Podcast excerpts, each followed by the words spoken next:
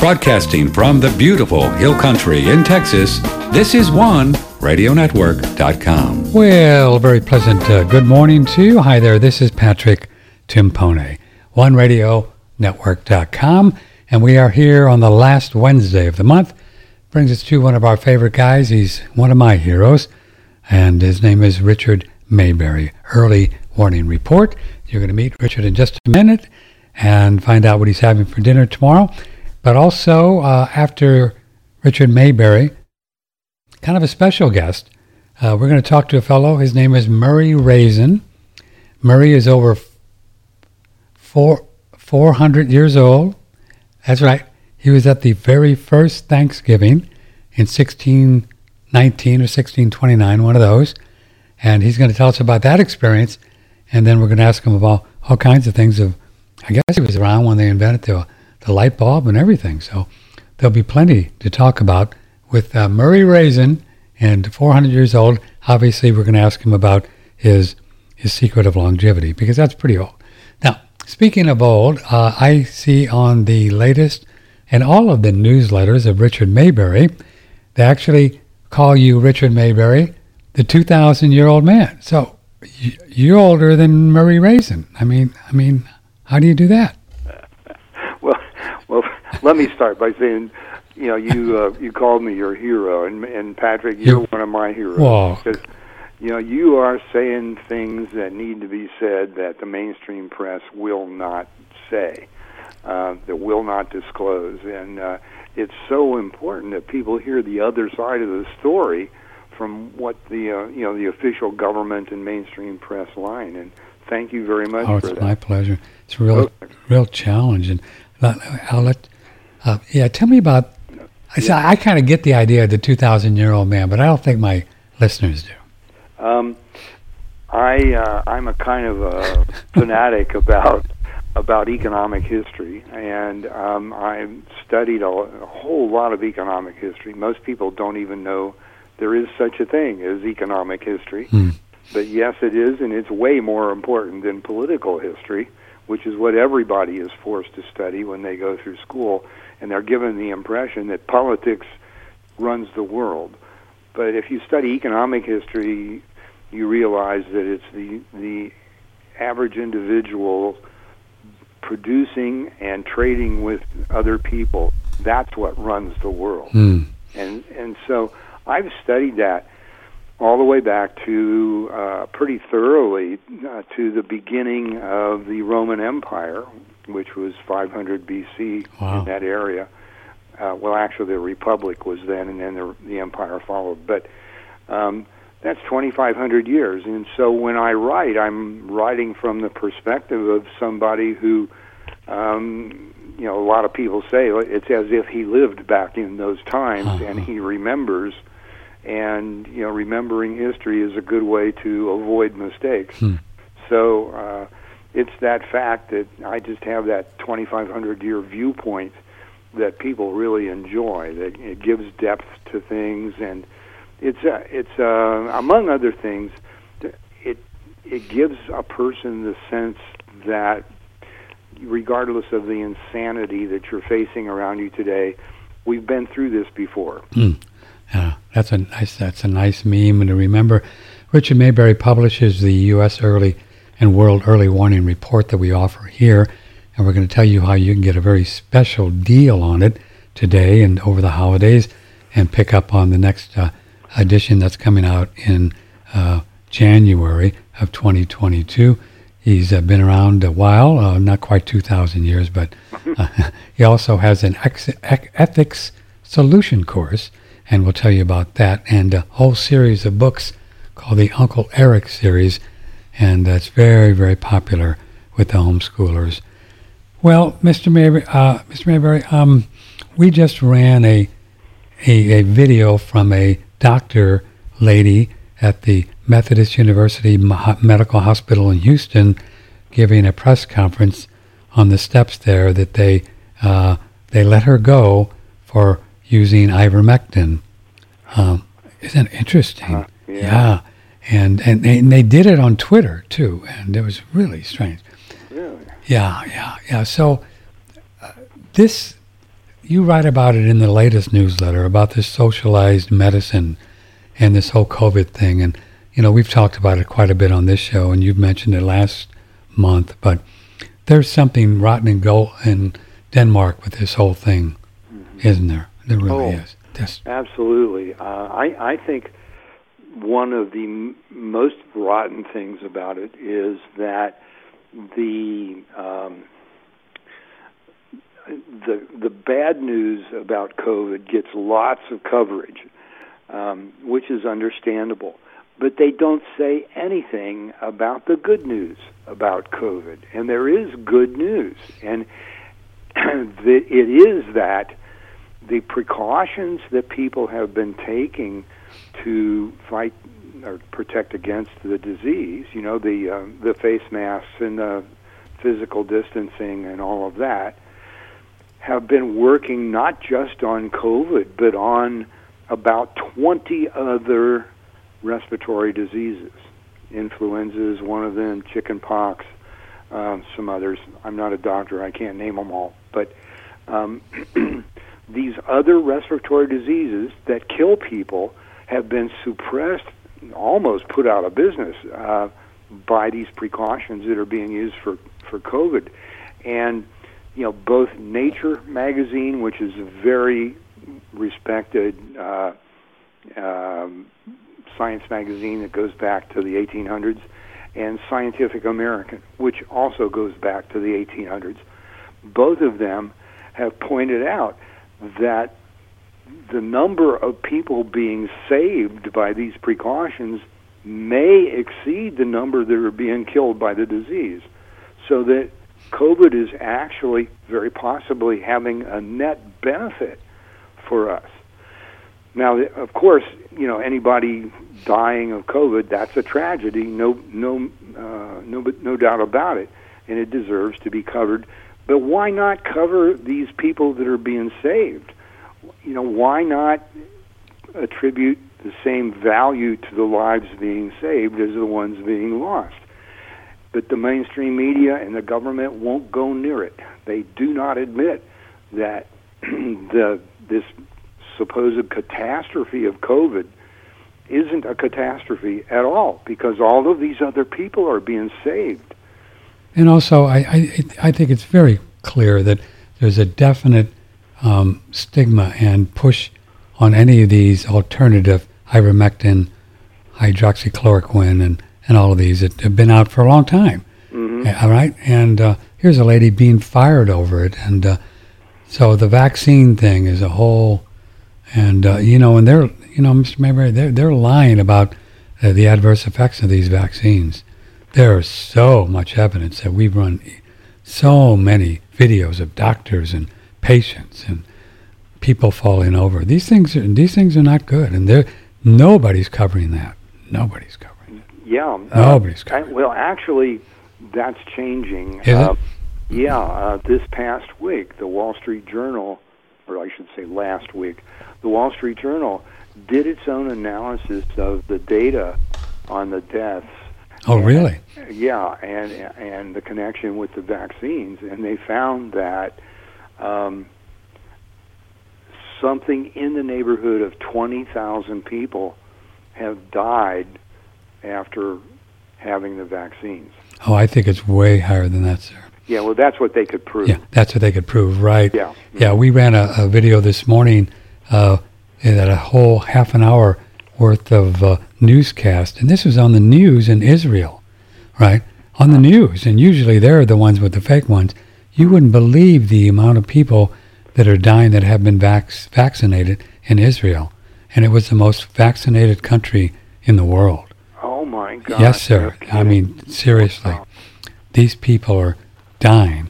Yeah, yeah. Uh, wow. Yeah. They're dying. So I don't know if we're ever going to know. Did you see where Pfizer wants to wait till 2056 to release all all the data on the actual? Yeah, that's that's. I saw that in the news yesterday. 2056. They must not be too proud of it. No, there's. It's just. It's it's just really something what's going on and and I think it, I think it kind of lends into what you're talking about in your, your latest newsletter, the December, is that this this socialization and this um, um, and um, of medicine, and then all of the media, it's it's it's getting very dangerous out there for people trying to find out what the truth of the the, the matter is. Yeah, um, the, I think one of the things that's not getting any kind of, of coverage to speak of is the fact that you you got on this planet uh, something in the neighborhood of 200 national governments, and uh, there's also the 50 American states and a lot of other uh, local governments and, and uh, regional governments around the world. So you got you got you know probably thousands of different governments around the world making um, policies for dealing with COVID, and a whole lot of these policies contradict each other. They all say that they're basing their um, instructions on on science, but how can they all be coming up with different plans if they're basing it on science? You know, there's only one science. That's the, the you know the four step process that, that science is all about and it's that way all over the world. They're all saying they're basing this on science. That's ridiculous. It cannot be. And in fact, um, in the December issue of Early Warning Report, I give you a couple quotes there from um, doctors who were on these um, advisory panels for the COVID in Washington saying they don't know what they're doing, that they are guessing at these various precautions, and and uh, it's it's insane. I mean, it is absolutely insane that people are being told that it's all figured out. We all know what to do, and yet you've got maybe a thousand governments with a thousand different plans on what to do. No, you. It, this isn't science. This is not science. No, sir. It is, mm-hmm. it is just just not. And and all of these city governments, right? And uh, we've done shows on it, and they're all kind of connected with the United Nations, right? In this uh-huh. Agenda uh-huh. 21 thing, and mm-hmm. and they tell them what to do, and this whole uh, smart grid thing or smart growth they call it. Don't you love that one? Smart growth, the Green New Deal, oh yeah, right, and defund the police. This is all coming out of the UN. All these uh, these these socialist cities, and they, they just follow orders. They're just yep. following orders. Wow. Yeah, um, most people today don't know it, but uh, when you and I were were kids in school, we were were taught we were given pretty heavy indoctrinations in the belief in the United Nations. Um, there's the socialists had basically taken over the United Nations, and uh, we were taught that the solution to all of mankind's problems is to have a one world government. That's right. See, see, oh, you remember? I see. I, I, I don't remember that back then. Is that right? Yeah. Well, I just remember the Russians were going to kill us at any moment. That was. yeah, yeah. There's that too. Yeah, that's that's another thing that I point out in uh, in the December issue of Early Warning Report is that uh, you know the the emphasis on fear the government and the mainstream press are forever trying to keep us afraid of something. That they pump up the fear every chance they get because they know that uh, that benefits them. Yes. That if if people think that everything's hunky dory, you know, life is going along pretty good and all that, then then what do we need a government for? you know. That's right. So uh, you need us because anything could attack you at any time. Right? That's right. Yeah. yeah. Well, you are at risk all the time. Any moment you can be attacked. You need a big, powerful government to protect you, and and that's what a whole lot of the news is about. Is just keeping you scared yeah. on purpose. Yeah. Wouldn't wouldn't that be something if th- there's not really all as many or any of these nuclear weapons? I wonder. I some, you know I don't trust these guys I wouldn't suspect if they just all made that up and they just pocket the money and tell you they got all this stuff. right. Well, there, I've got a theory on that. Do you? Let me hear it. Yeah, I want to get it. into that. Yeah, right. I haven't I haven't talked about this uh, on the radio in years, but um, I used to know Samuel Cohen, who was the inventor of the neutron bomb, and he was also in the Manhattan Project with the invention of the atomic bomb, uh, which was used in 1945. And um, you know, he and I used to talk frequently about those days and what he experienced. And and what happened was that after these scientists got finished in 1949 inventing the bomb, then they didn't have anything to do and they just sat around and started talking about the implications of what they had done. Oh. And what was most likely to to come from it. And the conclusion that that uh, they came to was that the most likely thing to happen would be somebody would steal one of the bombs and use it on Washington D.C. Now, you know, a few years later, along comes uh, the Soviet government. They build their bomb. You can bet they came to the same conclusion that the most likely thing to happen was that somebody would steal one of their bombs and use it on Moscow, because in both cases, there are a lot of people in the world who really hate those two governments. So um, I, he said that they started thinking, you know, well, how do you prevent this? How do you make sure? Well, along comes uh, Herman Kahn, um, and he figures out that um, in order to completely paralyze and and uh, render helpless uh, the Soviet Union or the United States, it would only take about 200 bombs. If you if you drop 200 bombs on Hmm. Russia or on, or on rather and on or on the U.S., then you've won the war. Uh, if you're still alive, you've won the war. if you're still alive, right? yeah. So um, that's all the the the number of bombs. That's the only bunch that they needed is is roughly 200. Either side needed that many. I think what happened is that they did build thousands and thousands of bombs. At one point, the two governments together had something in the neighborhood of 50,000. Really? Yes. 50,000. Even though they only needed 200, they had something like 50,000. Great. and I think so. The question arises, you know, at some point, some of these bombs must have disappeared, and in fact, some of them did. They did occasionally, both sides occasionally just lost a bomb. Like there was a case off of North Carolina, I think it was, over the ocean. Oh, yeah. American, Yeah. American bomber just accidentally let go of an atomic bomb and it landed in the ocean. They never found it. So there were cases like that over the years where bombs would disappear, uh, but never was one used. And I, I was pondering that one day, and I was thinking, you know, probably what's going on is they knew they only needed 200, and they were scared to death that somebody would would steal one and use it on them. So uh, I think that what they did is secretly enrich uh, both sides, both the Soviets and and the Americans, enriched their uh, plutonium or uranium to just below the critical level, so that the thing wouldn't go off. It would be a, a fully Oh, intact Yeah. Hmm. yeah. And so what they did is, this is just my theory. I've got no way to prove it. uh, Just a theory. But if thinking like I would think if I were them, and I was afraid that I was going to be the target of these things, I would have those bombs er- enriched, but not up to critical level.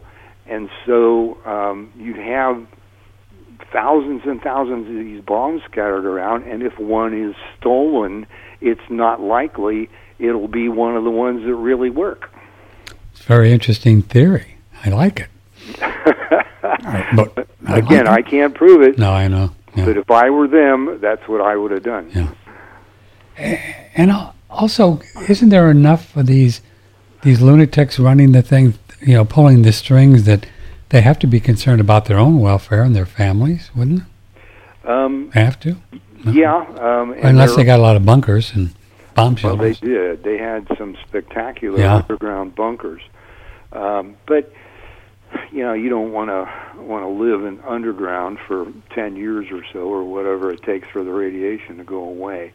So I think you're right. I, I, a very big uh, question in their mind was, uh, you know, how can I go ahead and, and live my life the way I want to, um, and when we've got this threat Sure. hanging Yeah. over us. We're talking with uh, Richard Maybury, uh, early warning report. Like I said, we'll we'll kind of fill you in on the special we have for you in just a minute or so when we, when we take a break. So, just from big picture, policy wise, in government and just culture, what do you make of what's going on with uh, the Biden saying you got to do this, and we have this mandates and all that, and the courts saying no, you don't have to. The governors say you don't have to. Is this has this ever been this much of a, a breakaway from states and uh, and, and but he and the, but they just keep moving forward like they don't hear anybody. Yeah. Isn't that interesting? Oh, it, it sure is. Um, I think, uh, well, you know, uh, political power corrupts the morals and the judgment. History teaches no clearer lesson, and um, I think that that's what happens. People get into power and they Mm. crazy, uh, and that's what's going on. Uh, have you been watching the situation in Oklahoma?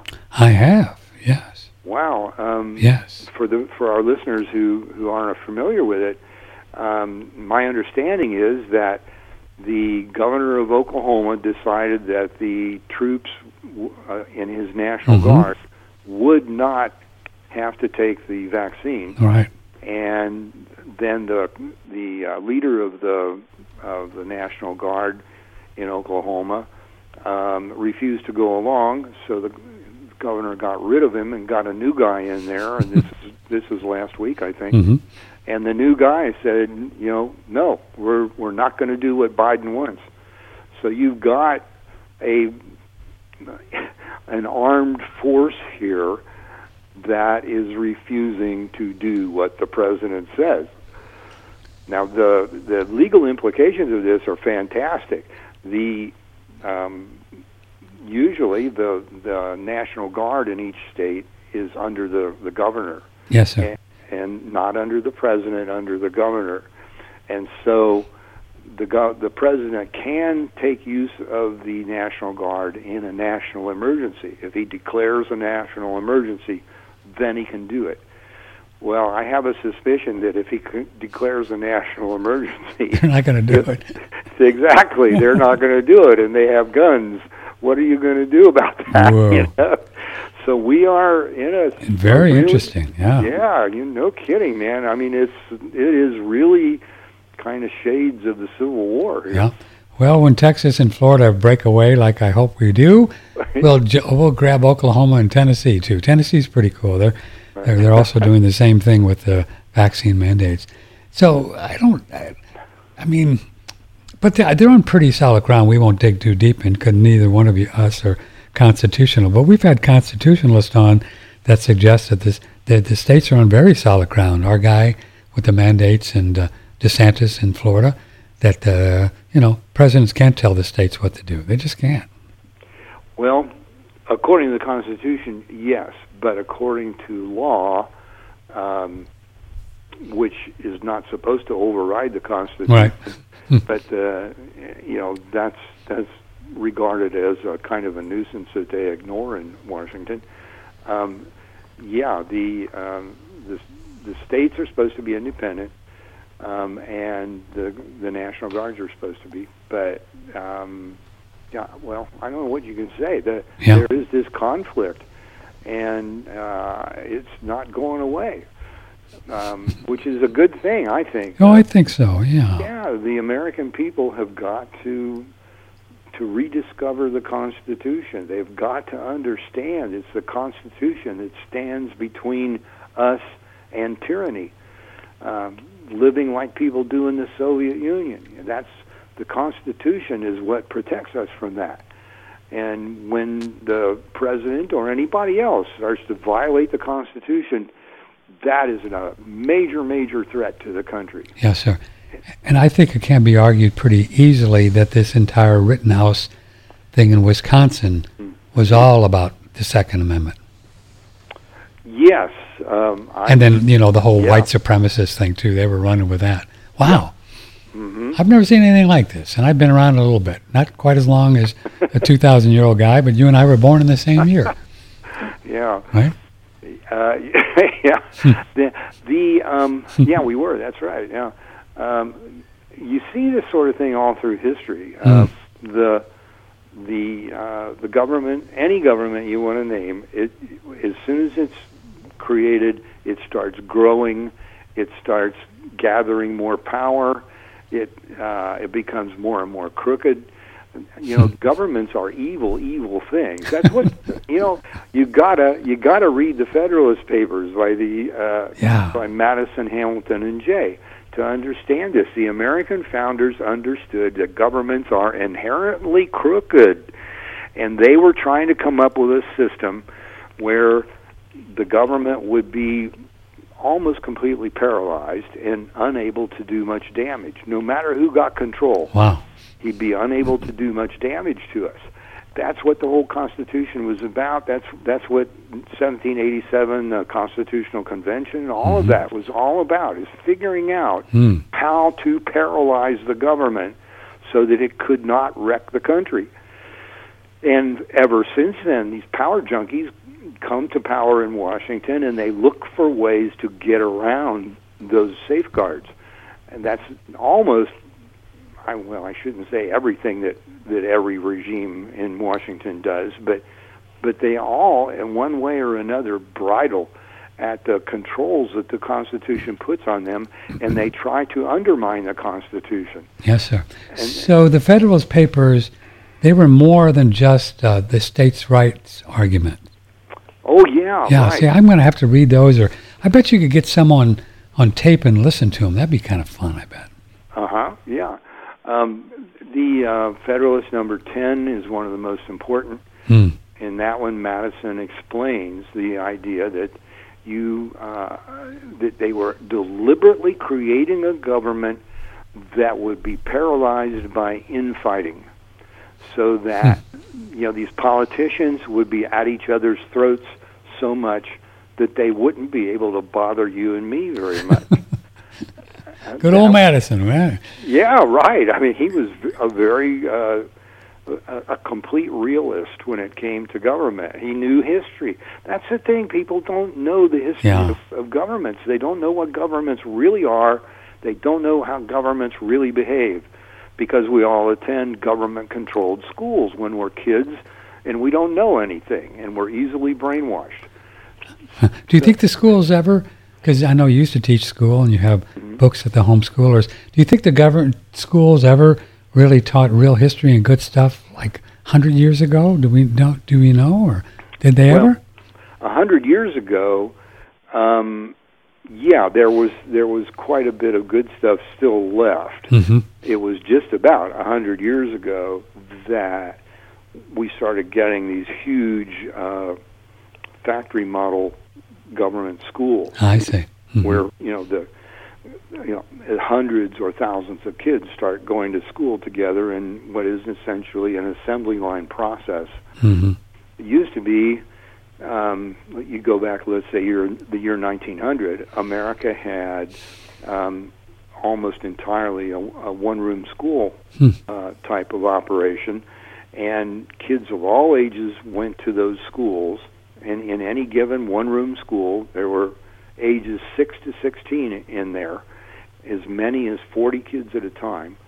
And um, they were all taught together and um, there just was not any assembly line process like there is today, where you, the the pressure is always on the kid to keep up with the class.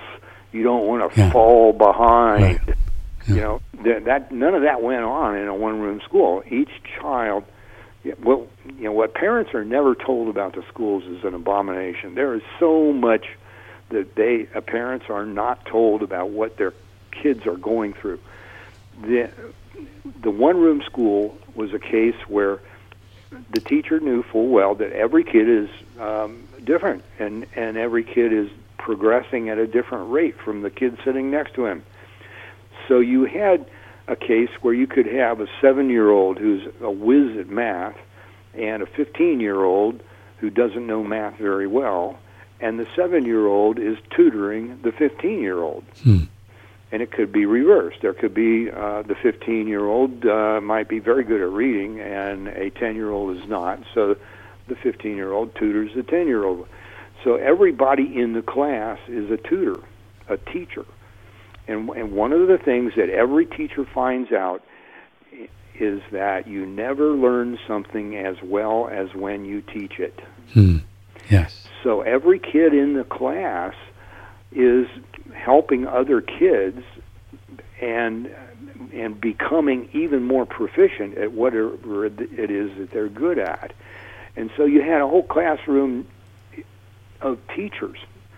You know, we think of them because they're kids as a classroom full of students, but actually it was also a classroom full of teachers who were teaching each other. Um, and that's how a one-room school worked, and it really worked well. And you can you can prove this yourself. You get on the internet and you look up eighth grade graduation tests, and there are quite a few of them on the internet now and they are uh, eight, eight, make it eight, eighth grade graduation tests in the 1800s or in the 19th century, whichever. Wow, way. you can actually get those on the internet. Wow. Yeah, they're right on the internet. Take that test yourself and see how you do. Okay. Uh, and you will find out that the typical American of the 1800s was way, way better educated than one today. Very interesting. The one room schools worked really, really well. And what's exciting to me is that this rise of the homeschooling movement, or the home education movement is a better word, I think. Yeah. Um, I this is just wonderful because these people are rediscovering the one room schoolhouse, and um, I, I am just so excited about it because this is a solution not just to the educational morass that governments have created, but also to the health of America itself. You're gonna start at what we do. We st- we've got a population of kids um, last year was like 11% of kids were being home educated. Um, those kids are coming out of their their educations from their parents um, way way better educated Sure. than, than almost anybody in the public schools, and to the point that even the military academies, you know, like West Point and Annapolis, they like to get homeschooled kids. I bet they do. Yeah. Yeah. And, and as you know, because you're you're you're you're um, know this stuff that there's so much more than just what they know. I mean, their eyes are brighter. Their whole their whole continence is brighter. I mean, I can go at the farmers market. I can pick out the homeschool kids. Guarantee you, I can pick them out. Yeah. I do Yes. because yeah. whenever I talk to uh, uh, mom, I'll s- I can look at their kids. They say, "Oh, you homeschool your kids." You can just tell. Yeah, I I noticed You that. can tell. You can Yeah. tell. I used to do um, um, appearances at homeschool conferences. Back, Oh. well, maybe 25 years ago, Wow. and and at that time, that exact thing dawned on me. I, You can I just would, tell. Yeah. yeah. I after I gave a speech, I'd wander around the hotel lobby and all, and and these kids would come up and talk to me. And if if I had my eyes closed, um, I would have thought I was talking to an adult. Yeah. I know. Uh, it's just and- great. yeah, and the one thing that I noticed more than anything else is that these kids did not have anxiety. Yeah, they're just kind of settled. They're kind of settled in. They're okay with where they are, right? Yeah, Yeah. With, with who they are. Yeah, yeah. that's um, huge. and uh, they they didn't worry about what the mob thinks of them. Mhm. They weren't living in a in a popularity contest every day uh, of their lives and and being afraid of going to school and dealing with or being dealt with by the bullies. Uh, I was I- I, was sitting with a lady the other a couple of weeks ago, and Mm-hmm. and uh, and the, one of her kids, uh, homeschool, where he just pulls out a book and he was reading a book at the at the picnic table, you know, just sitting there, you know, reading. I mean, how often you see a kid do that? Yeah, They're right. either on right, their right. phone, right? They're on their Yeah, phone. right. Yeah. Wow, this kid knows what a book is. wow, Pretty interesting. and he was all excited about this book. It was some kind of a kids kind of book, but he kept showing, co- showing me how far along he's got. He said, "Look at this." It's just great. I, I oh, some uh, a friend of mine sent me this. Here's what I was referring to, Mr. Maybury, earlier, and this is a headline: The FDA wants 55 years to process FOIA requests over vaccine data. Whoa. That's over all vaccine data. The FDA wants 55 years to process a FOIA request. hmm My goodness. What does Yeah, that tell you? Well, that shows you they got pretty slow computers. Yeah, yeah. You're being very kind. It's the holidays. Yeah, right. Yeah. Oh man, I'll tell Oh, you. man. Well, they must be hiding something. That's all Oh, you I can tell you say. what. You know. You know. I want to I want to pitch your little uh, and I have a, a slide up here and this is a special offer we have Richard for your your early warning report. What it comes out what 10 times a month, right? 10 times a month. Ten times a year. A year. Excuse me. That- Yeah, oh, man. I mean, you're just a young kid, but I don't know if you can deal with that. Um, and uh, so we have a special. yeah, I believe it's 179 dollars off the 350 price. I should know all that number, but I think it's pretty close. But you click on it on the front page of One Radio Network, and you're going to see the difference that you're going to pay, and it's a good deal. And um, can people write this off in their income taxes? Um, yeah, sure. Against I- your your cost of doing um, Business, uh, right? research. Research, I guess so. Yeah, right. off. Yeah. And on this uh, his current ep- uh, episode or uh, edition, he goes through a whole really cool thing and studying uh, different uh, companies that are um, selling things and working with pets. And if you don't think there's uh, a lot of people that own dogs and cats, well, you're not paying attention, right? Whoa, Yeah. man, I think the the pet industry as a whole is huge. one of the best deals out there right now. Yeah. And and you've gone through like you do, Richard, with a lot of uh, a lot of uh, companies that you put into your um, editions. You do a lot of research, really dig into them, and recommend certain stocks that people can buy. Correct? Yeah, that's right. Um, uh, I I look for things that I tend to have a much better understanding of than most people do. Most stock analysts do, especially, and um, you know because I can see what they can't because I'm the 2,500 year old man. That's right, because you can see. yeah, right, right. there are things that I see that other people don't, and I I write them up when I find a, a good uh, investment in those things, and that's what I'm doing with the December issue there with the pet article. The pet industry is really booming, and um, it's it's been booming for quite a few years. It's just been kind of unnoticed. And my hypothesis on Mhm. that is that as ethics begins to uh, not begins to, but it continues to decline, that people will get more and more disgusted with other people and they will have pets. Yeah, And I've been saying that for years, and it's been happening that way. yeah, Uh, yeah. one of my favorite bump, bumper stickers is the more I know people, the better I like my dog. Unconditional love, baby. You don't get Yeah. that very many places, do you? yeah, right. You just don't. we we live in a world now where where lying um, is is just um, you know standard procedure. Yeah, standard procedure. Yeah. Yeah, and and uh, you know theft and everything else. It's just ethics has just gone to hell um, because the public schools don't teach it. Uh, because whose ethics would they teach? So they don't teach it at all. Yeah. Yeah. Uh, the kids come out of those schools without knowing right and wrong, and their parents came out of the same schools. They don't know right and wrong, and and so you know life with your fellow man is becoming more problematical all the time. And I think this is going to continue. People are going to decide I'd I'd really just rather have a dog hmm than uh, than human friends. Yeah. I think a lot of that is going on. Boy, and a lot of people are have lost their friends over this whole thing. You know, it started with Trump, you know, and that whole deal. Remember? Um, Yeah. I, I You don't know. So early on, I guess, uh, in the election, there was so much division with the Trump uh, Hillary. You know, the election, and people Uh-huh. people were losing their friends over that, right? Yeah, yeah. And then, boy, with this COVID thing, right? Yeah, and yeah. now, and the vax and the not vax, and oh my God, yeah. yeah, it's just really something. And and they're doing everything they can to to separate the you know the vax from the unvaxxed, and now the blacks and the whites, right? The media, that's all they want to do is Yep. separate the blacks and the whites. It's Yeah, yeah. really amazing. It's uh, Ooh, the hatred that is spreading in this country is amazing, and it's it's all based on politics or political view. I my my personal belief is that the country has split almost down the center, 50-50. yes, sir. Pretty Yeah. much.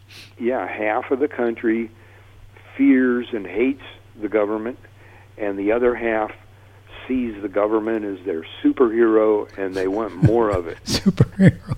well, the distance between those two groups is Whoa. so wide. You know, how are you ever going to reconcile that? Yeah. And it's uh, the way to see it, in my opinion, is is that it's not pro-government versus anti-government. It's the government coming between people. The government has become so powerful that it is a major factor in everybody's life, and you have to develop some sort of attitude toward it, and that attitude will put you at odds with other people Mm-hmm. um, and and you, it's just any large, powerful government will have that effect. Uh, that people eventually figure out that the government has no money of its own. It only has, or no wealth of its own. It only has what it takes from other people. And when it starts distributing this, then you automatically have this hatred develop between the victims of the Mm-hmm. confiscation and the uh, recipients of the confis- confiscation, and and that is has developed full is full blown in America now. There's you know millions and millions of people that just hate the other side with a passion, uh, and as long as the government is as big and powerful as it is, that's going to keep growing. That hatred is going to keep growing. and they they seem to relish in it. Maybe do you think it's there's probably a lot of reasons and a lot of money behind it. We know the Soros people and other people are behind the Black Lives Matter. I mean that's been proven. You know they actually bring in bricks and put them on the street. And Yeah, I've yeah. seen pallets. You know, bring them in. Okay, hmm Yeah. yeah, so they just want to. You're fighting with each other, boy. I don't want to fight with anybody. Yeah right. I, you know what I mean? Well, you know, I uh, yesterday I was talking with a psychologist who told me it's been proven that there are people who um, get a a burst of endorphins from being angry, oh, I bet so. Right. and that may be driving what an awful lot of this is. That there are people out there that enjoy being angry. And they look for enemies so they can be angry and feel that shot of endorphins. That may be what underlies a lot of political viewpoints. Yeah, yeah. Uh, in this uh, current issue, uh, by the way, oh, so I didn't kind of finish up on the little infomercial we were doing. If you just go on the front page of One Radio Network, you can click on the special offer and get hooked up with the with Richard's uh, uh, news uh, newsletter, early warning report, at a very very good thing. Do give yourself a little holiday gift. Uh, OneRadioNetwork.com. Patrick Timpone with Richard Maybury on the fourth Wednesday of every month. You um, you went through a very nice explanation. I really enjoyed it on the modern modern monetary theory hmm on this edition too, which is really kind of fun.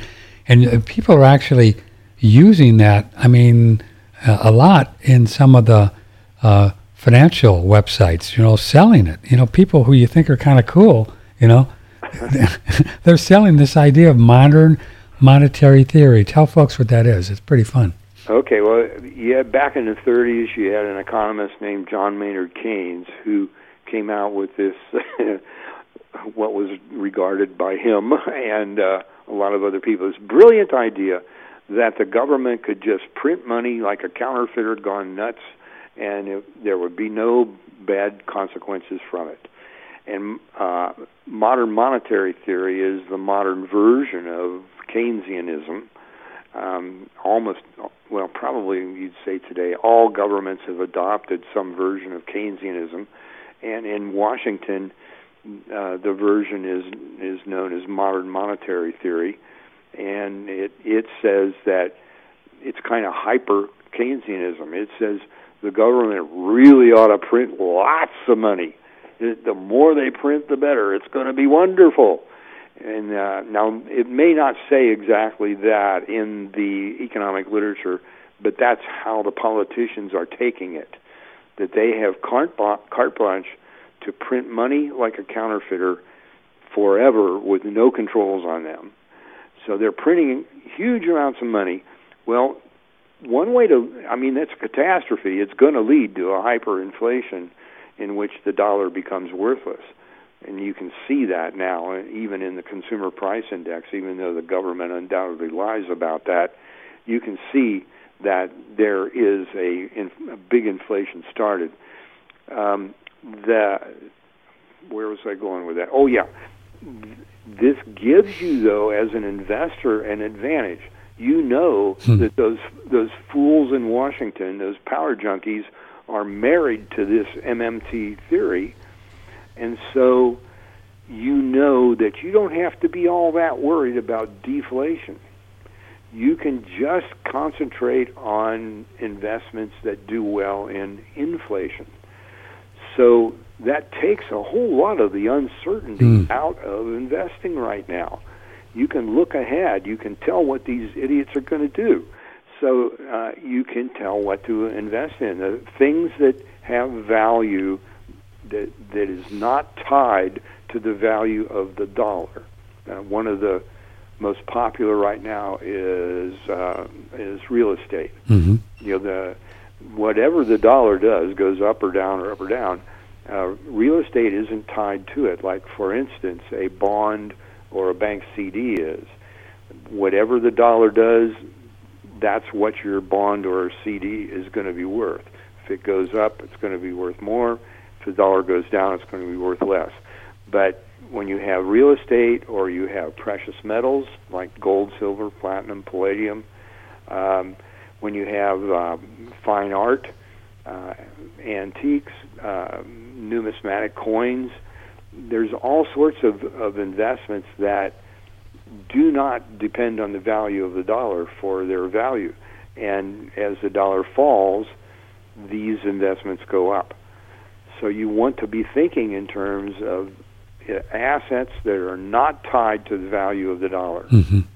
And um, you're almost guaranteed that you're going to do fairly well. I hate to use the word guaranteed, but the idiocy in Washington is guaranteed, and therefore, you know, the movements of some uh, investments are guaranteed.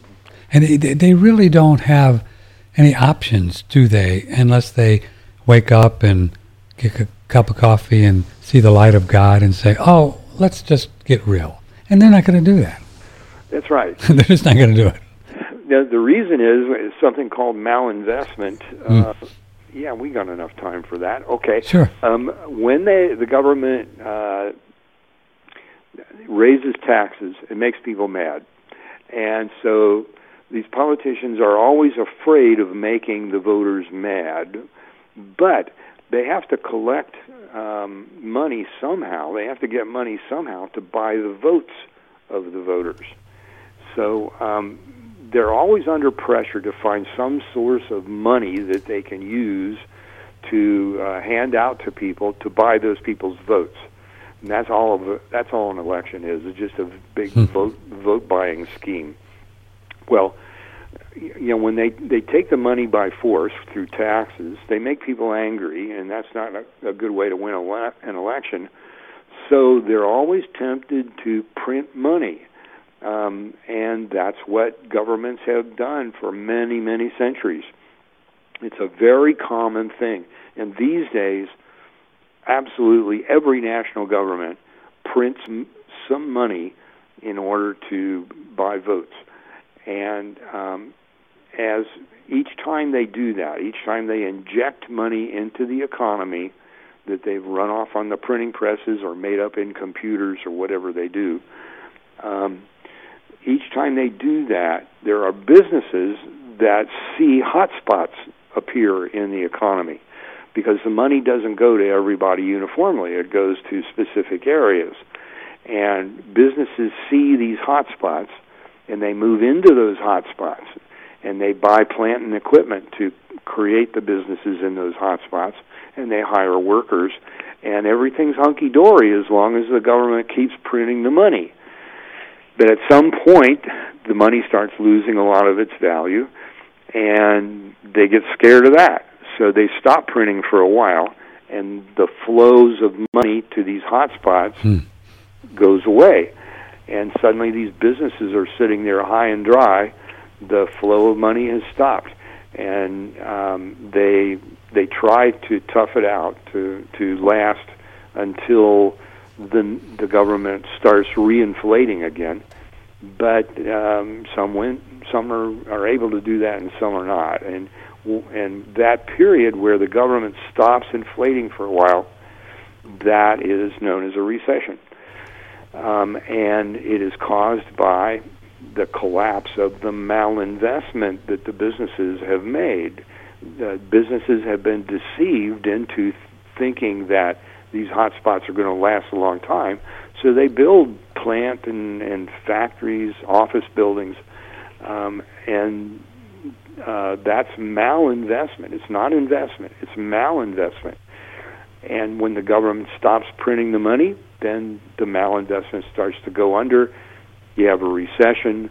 Now the voters are mad at them because they're losing their jobs. so they're they're always scared to death that they're going to lose votes, and they're going to do whatever they have to with the money supply to keep those votes. And um, that's that's the the basic dynamic, and that's why they can't just keep printing and printing and printing forever without any breaks in between. Because uh, if they do that, the, the money will become worthless pretty fast. Well, Mr. Maybury, you did a great job there, and you're the best at it. But you know, I got to tell you, we have a 20 second clip from uh, the president, vice president of the United States, and she's going to explain to us in 20 seconds about inflation. So listen up. Okay. Okay. Uh, prices have gone up, and families and individuals are dealing with the realities of of the, that bread costs more, the gas costs more. That's it. Okay. See, see.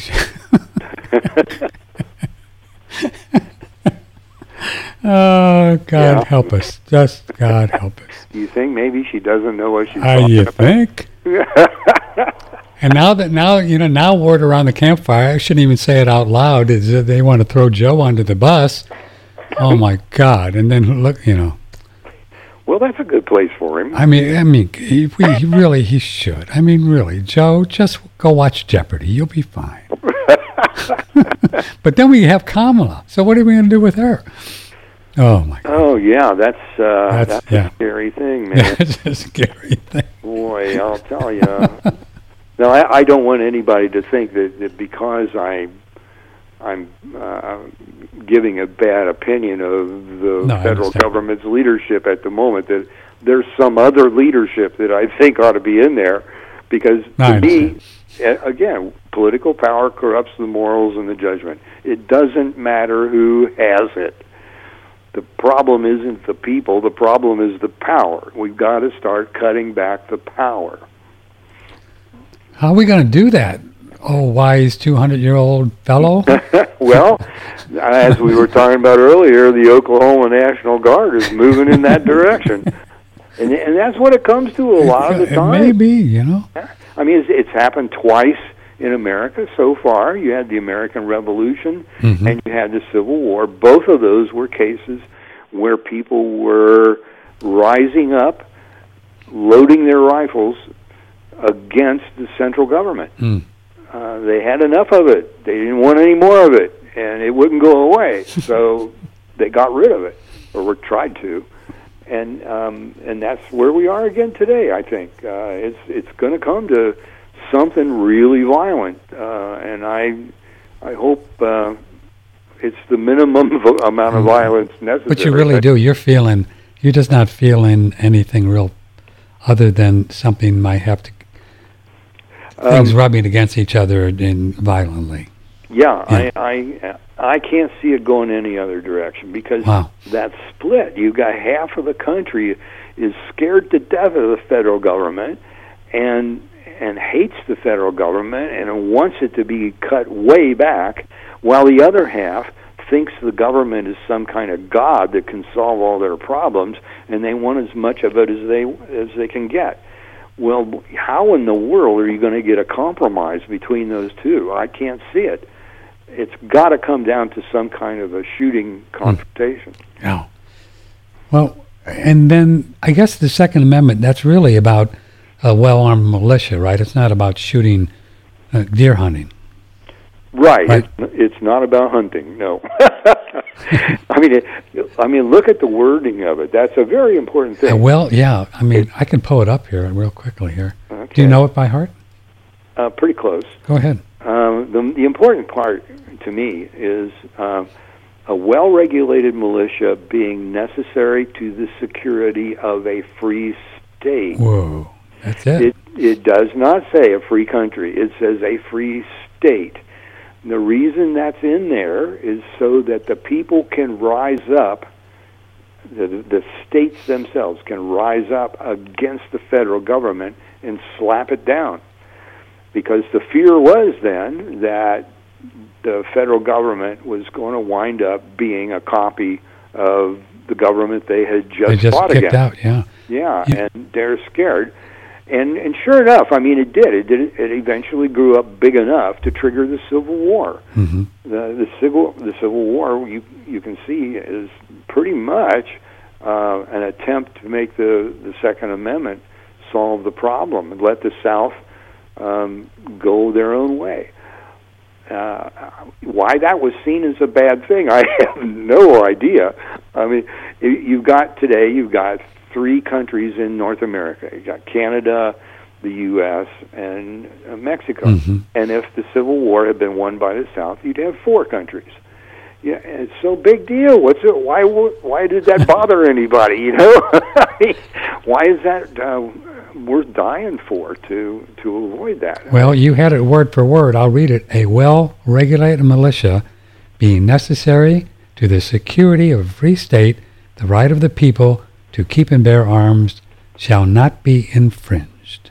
Yeah. That's it. Boom. Yeah, and if you read the Federalist Papers, which is the explanation for the Constitution, um, and uh, and I recommend the Federalist Papers. Yeah, I'm going to check those out. Yeah. Yeah, um, I mean it's explained in there that the the militias are um, the real the bulwark of of liberty against the federal government. And then, as far as the Tenth Amendment and the and the and the states versus uh, Washington control, were there people really arguing that it would be a better idea to have Washington do it all, and just were there people arguing that back in the Uh, Federalist Papers? Um, I don't think so at all. I don't know Oh, they of weren't. like that. No. In fact, you had you had two groups of people: the Federalists, and most Americans had never been told. There were also the Anti-Federalists. Mm-hmm. Um, they were led by Patrick Henry.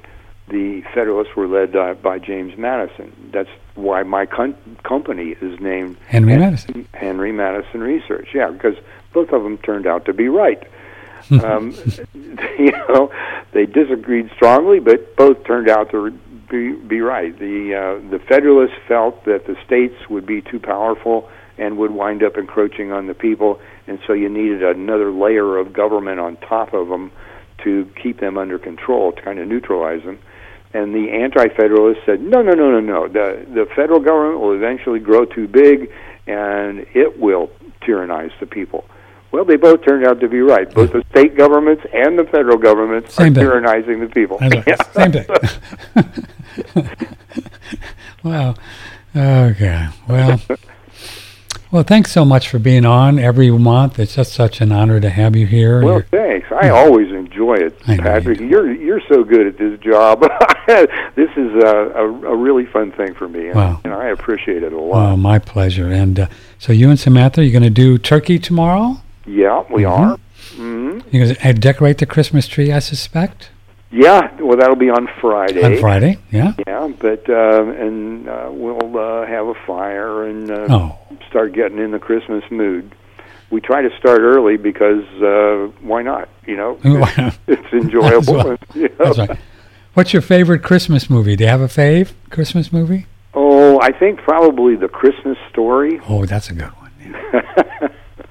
and also, of course, it's the classic "It's a Wonderful Life." You know, I got to watch Oh, yeah. that every year, just Yeah. just to watch Jimmy Stewart do that whole thing.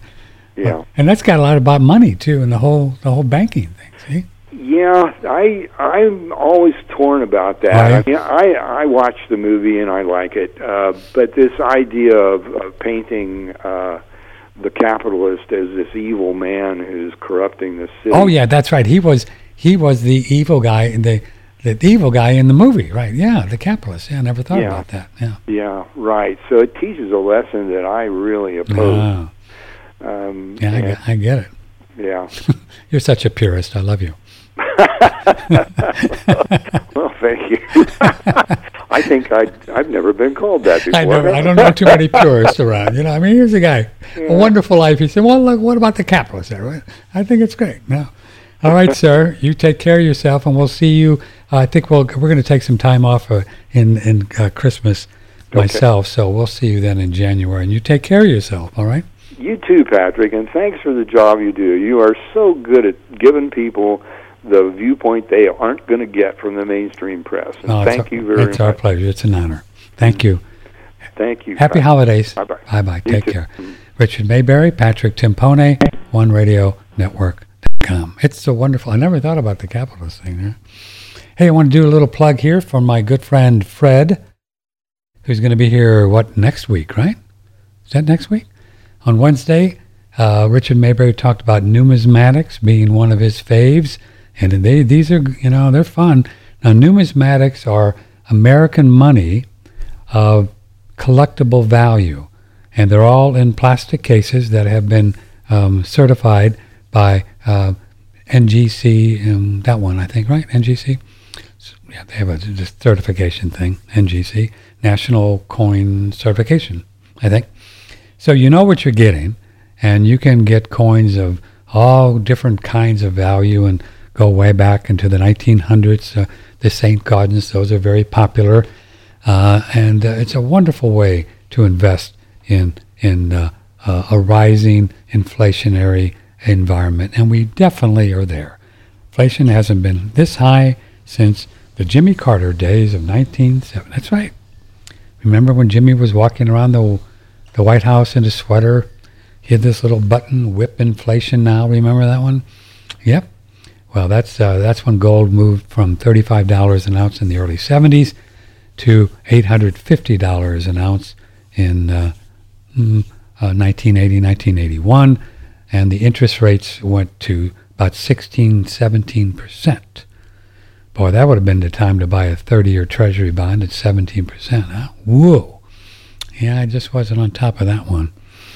But uh, interest rates will probably go up that high too, as this whole inflationary thing. So save some cash, and they go up to 10%. Buy yourself a 10% uh, Treasury bond, and pretty good money, baby. You can sell all your. See, that's the deal. Here you can buy gold coins now, right? Buy a bunch of gold coins from Fred at 800 878 2646. Put about 100 grand in there. Seriously. And then as gold goes up, and it's going to go up in the next two, three, four, five years, because these people aren't going to quit. You know, even if a even if a Republican gets in at 24, you know, they'll just keep printing money. You know, they're all the same. Uh, who cares, right? Uh, um, they're just going to keep doing it, and then gold maybe goes up to two or three or four thousand dollars a year or uh, an ounce, and then you buy it at two thousand. You double your money, and then take that money, cash it in, and then buy a treasury bond. By the way, interest rates will be going up for the next two, three, four, five years because that's the only place they can go. Maybe they get up to 10 or 15 percent again, and then buy a treasury bond at 15 percent interest, and pretty good, and just retire with your 100,000, which is now 200,000, which is 200,000 at 15 percent interest uh, for 30 years. Figure that do the math on that one, baby. All right. I love you all very much. Thanks for your support. But call Fred if you want some, some coins. 800 878 2646. 800 878 2646. Also, Fred has what they call coin silver. Coin silver. That's pre 1965 uh, quarters, dimes, and halves. And these are no numismatic value, but uh, they just have silver. And silver is going to go up too in the next two, three, four, five years. You know it's going to. It's got to uh, with all the inflation that we're going to ex- experience. So then you can do the same thing, save your silver. Or, you know, if things get really get messy, you can, uh, you know, go to the farmer's market and buy some, buy some broccoli with a dime, you know, with that much silver. That'd be pretty fun. All right, love you all very much. Thank you. Uh, it's an honor to have Richard Maybury on. We are going to be talking with a 400 year old man in about eight minutes. He was at the very first Thanksgiving. I believe it was in 1619. Yeah, the first Thanksgiving, 1619. He was there, so that's four, 400. So we're going to talk to him all kinds of things, and that's coming up in about 10 minutes. From the Hill Country in Texas, this is OneRadioNetwork.com.